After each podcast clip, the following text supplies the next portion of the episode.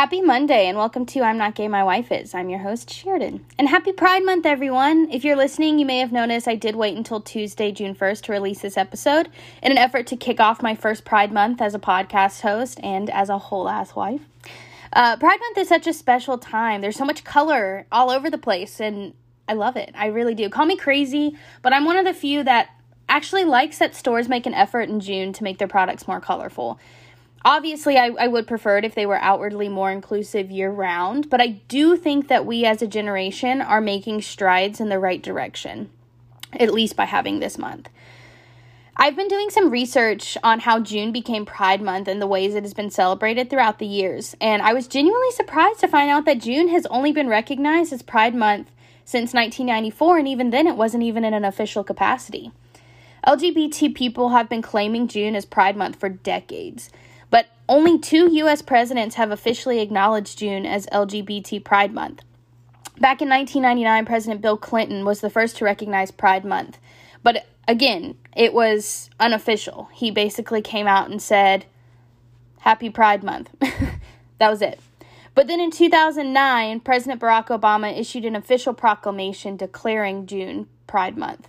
Um, and then in 2015, he stated in a proclamation Quote, All people deserve to live with dignity and respect, free from fear and violence, and protected against discrimination, regardless of their gender identity or sexual orientation. During Lesbian, Gay, Bisexual, and Transgender Pride Month, we celebrate the proud legacy of LGBT individuals have woven into the fabric of our nation we honor those who have fought to perfect our union, and we continue to work to build a society where every child grows up knowing that their country supports them, is proud of them, and has a place for them exactly as they are. End quote. How awesome is that? I mean, 2015, we we've come such a long way from the Stonewall riots and even way before that. I mean, our community has just been treated horribly. Um, and then to have, you know, a, a, a, our president come up and say that our every child deserves to grow up knowing that their country supports them, is proud of them, and has a place for them exactly as they are. I mean, it gives me chills to know that there are people, there are important people who see us and know that we we deserve to be for somebody to be proud of us and for somebody to support us and we deserve love and ah, love it. Absolutely love it. so LGBT History Month did originate in the US and it was actually first celebrated um, in that kind of capacity, you know, being being seen as LGBT History Month um, back in 1994. It was actually founded by a Missouri high school teacher named Rodney Wilson, which was kind of cool. Uh, Wilson originated the idea and then he served as the founder on the first coordinating committee and actually chose October as the month of celebration for LGBT History Month. However, later on, the month of June was chosen for LGBT Pride Month to commemorate the Stonewall riots, which occurred at the end of June in 1969. As a result, many of those Pride events are now held during this month to, to recognize the impact that LGBT people have had in the world. So, most of us, as members of the LGBTQ community, have probably heard about the Stonewall riots. But in case you haven't, the Stonewall riots are also referred to as the Stonewall Uprising or the Stonewall Rebellion, were a series of spontaneous, violent demonstrations by members of the gay LGBTQ community in response to a police raid that began in the early morning hours of June 28, 1969, at the Stonewall Inn in the Greenwich Village neighborhood of Manhattan, New York, in New York City. The patrons of Stonewall and other village lesbian and gay bars, um, and then some of the neighborhood street people fought back when police became violent.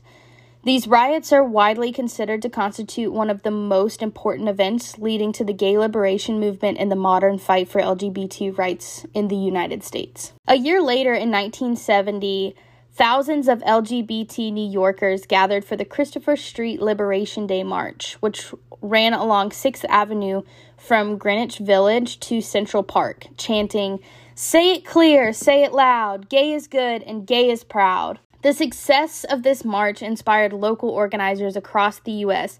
and around the globe to start their own LGBT marches. Someone to mention here is Brenda Howard. Brenda Howard is a bisexual woman and a lifelong militant activist. She was known as the Mother of Pride for her work in organizing that same march, the Christopher Street Liberation Day March. Howard was also credited with laying the foundation for week long celebrations of Pride leading up to the modern day Pride parades.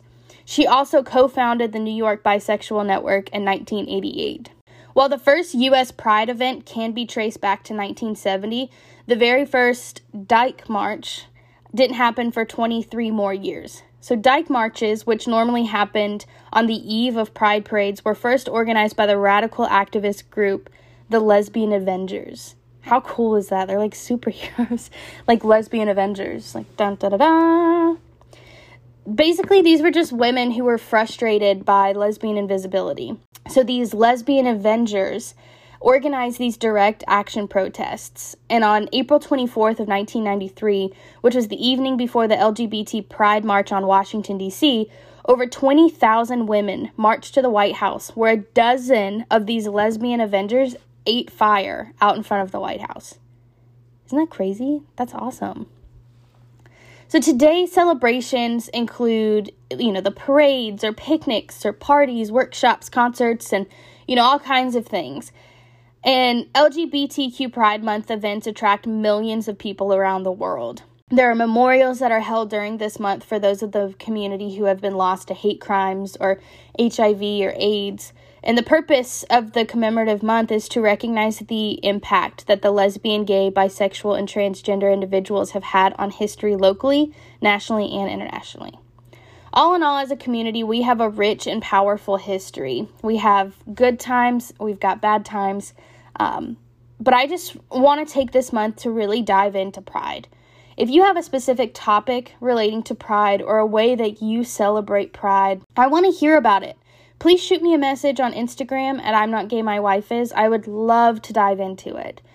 Thank you so much for listening, and make sure you tune in next week for another episode of I'm Not Gay My Wife Is, Pride Edition.